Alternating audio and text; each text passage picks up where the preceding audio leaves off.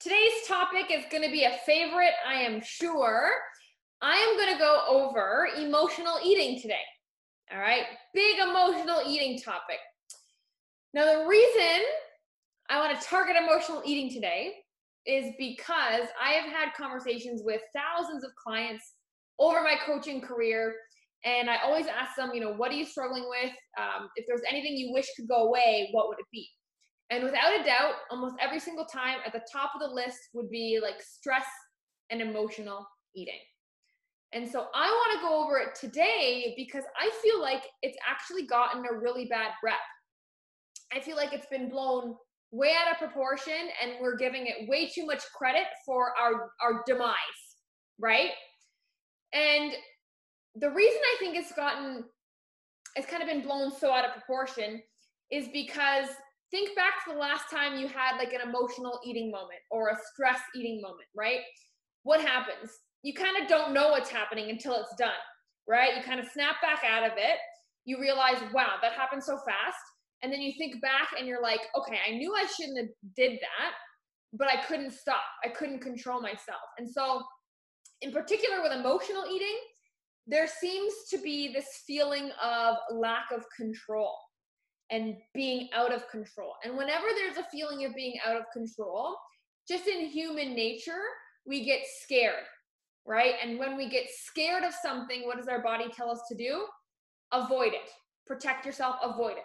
But here's the thing, when you avoid something, you can't learn from it. You can't analyze it. We can't understand it if we avoid it. So my hopes today is I'm gonna kind of break down emotional eating. We're gonna stop avoiding it and we're gonna start to learn how to conquer it so it's not so overwhelming, it's not so destructive, and you can have some control back and not feel so helpless um, to the point where you just kind of don't even realize what you're doing, okay? Now, I wanna start talking about this by asking you this question, okay? So let's talk about the feelings of motivation and inspiration, okay? Do you agree or disagree that those are good emotions? Do you want those emotions along your journey? Yes or no? Motivation and inspiration. Yes? Okay. Now, let's take it to the opposite side. Let's talk about discouragement and defeat, those feelings. Do we want to get rid of those along our journey as much as possible? Do you agree or disagree? We don't want those, we want those? Okay, we don't want those. Now, here's the funny thing. So let's take a look at motivation and inspiration. Okay, they are random. They pop up in and out of your life at unscheduled times, and they're like a roller coaster, right? And when they come, they inspire you to act and change something, right? That's usually what happens. They come randomly, and they make you act, right? But here's the thing we keep forgetting. Let's look at discouragement and defeat. Is that random? Does that pop off unscheduled? Does that cause an action? It does, right? So motivation and inspiration actually has the exact same effect as discouragement and defeat do. All we're doing is assigning meaning to positive and negative. All we're doing is that we've trained over the years that when we're motivated, we act positively, right? And then when we think of negative emotions, we act negatively, right? But if we look at the emotions, they cause the same outcome. We've just assigned which outcome it's going to be, but they both cause an action, right? And so here's here's the funny thing. You know, Both, like both of them cause self-sabotaging habits, right? Let's look at the positive emotions. You ever been really successful, really proud of yourself, so you reward yourself a little bit too much? You've been there, right? You ever been celebrating something and celebrate a little too much, right? So it doesn't matter if there's a positive or a negative emotion. They both come with equal self-sabotaging habits, right? So what do we do with that information? So the first step in, in fighting and taking control back of emotional eating is realizing that you actually have a choice in how you react. It is not set in stone and predetermined for you. Because here's the thing, you know, we can have the same stimulus over and over again. We're allowed to act differently every time, right? So think of a time. Have you ever been, have you ever been called fat before? Has someone ever actually called you fat? And did that piss you off? Did that offend you? Maybe even make you cry a little bit? Yeah. And then if I called you fat today, would you get as upset?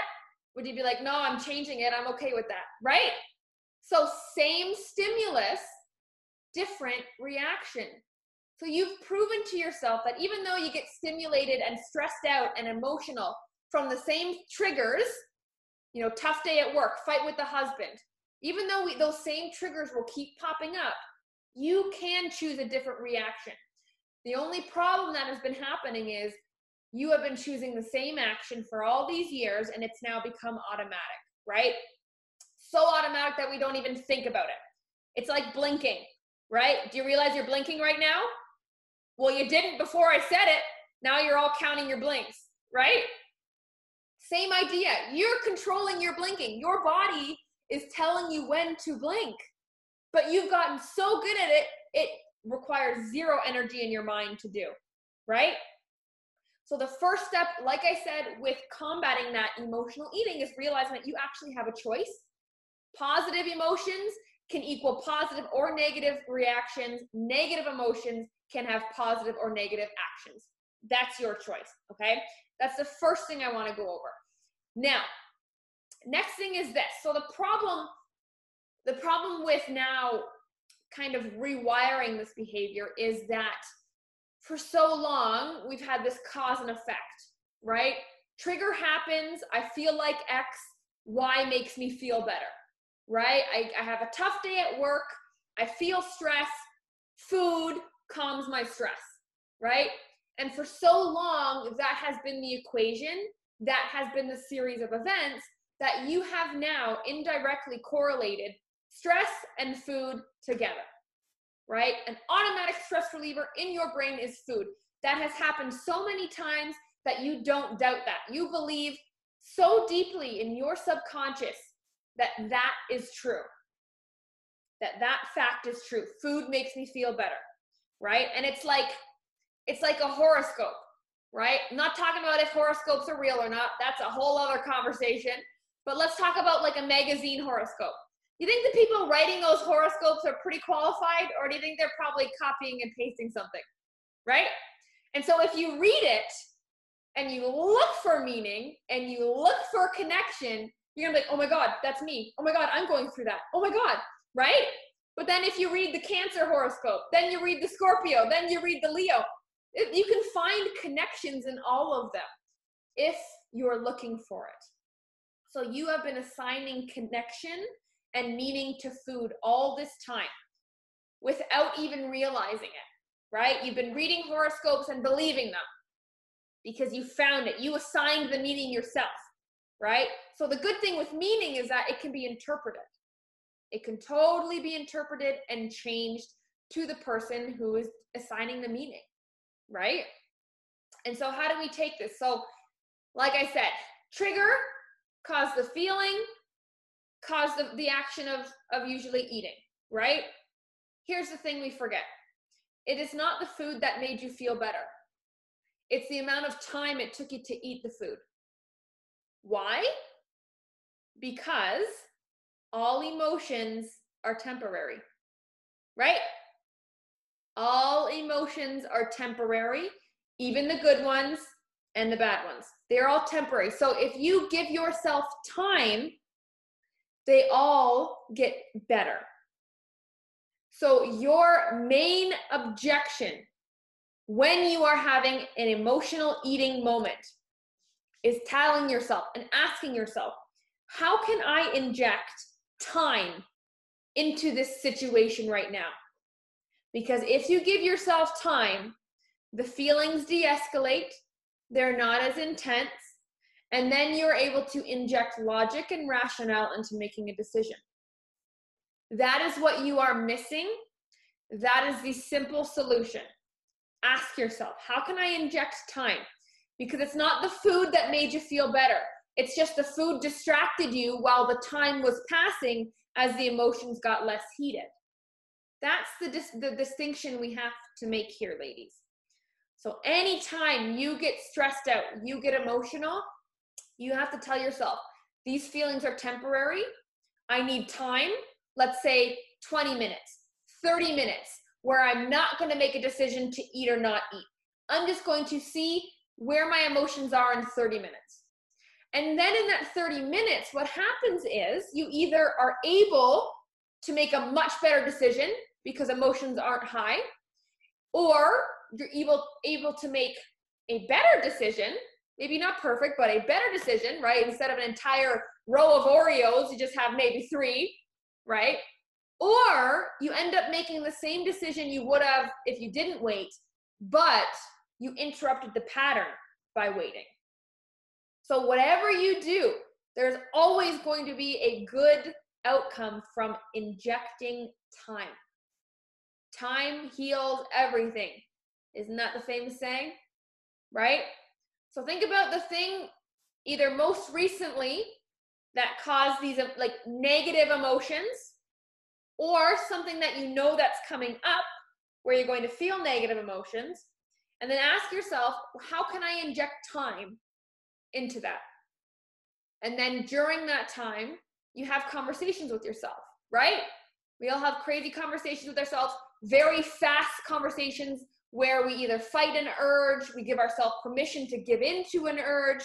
We have conversations. The more time, the more logic you can inject, and then whatever happens at the end of that time that you've set for yourself, the least that has happened is you have interrupted and disrupted the pattern that you've been following for years. That's the least, right? Best case scenario, you're in your right mind, you can completely walk away, and you've just completely rewrote a habit. So there's always a good thing that's going to come out of injecting time into a situation. It's not hard to do, and you don't have to do that with the intention of making a better decision, because sometimes that's too hard. You just do, that's the thing, right? I'm gonna wait ten minutes to eat the cookie instead of right now, and then see how you feel in ten minutes. If you feel the same, go for it. If you have more time and you made it, you can add a little, act a little bit more logically, awesome. You have half a cookie, you have no cookies, you have an apple instead. That is how we rewrite these. We cannot get rid of emotional eating completely, okay? But what you can do is realize that negative emotions, you have a choice to respond positively, right? You need to reassign meaning and recreate a connection. The connection is not with food, the connection is with time. Time makes you feel better. Time makes you feel better. Say that to yourself and then make a decision inserting time. That's all, that, that's the, the, how you sum up handling and tackling emotional eating. If you find that you're very volatile with food, if you find that whether or not you're eating is strongly based on how you're feeling or what has happened in your day, right? So realize you have a choice of reacting positive to negative. You have to redo that connection, and you do that by inserting time. That's it. Very, very simple.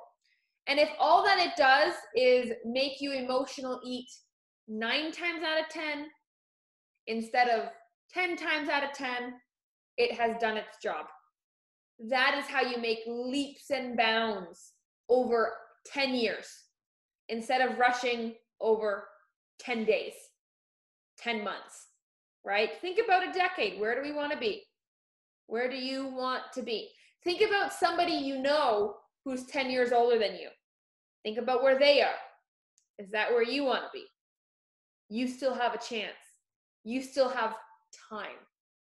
So take time. Time is on your side. Use it, inject it, and it gets way less stressful, and you get way less disappointed in yourself, and you can have way more smart, wise conversations with yourself.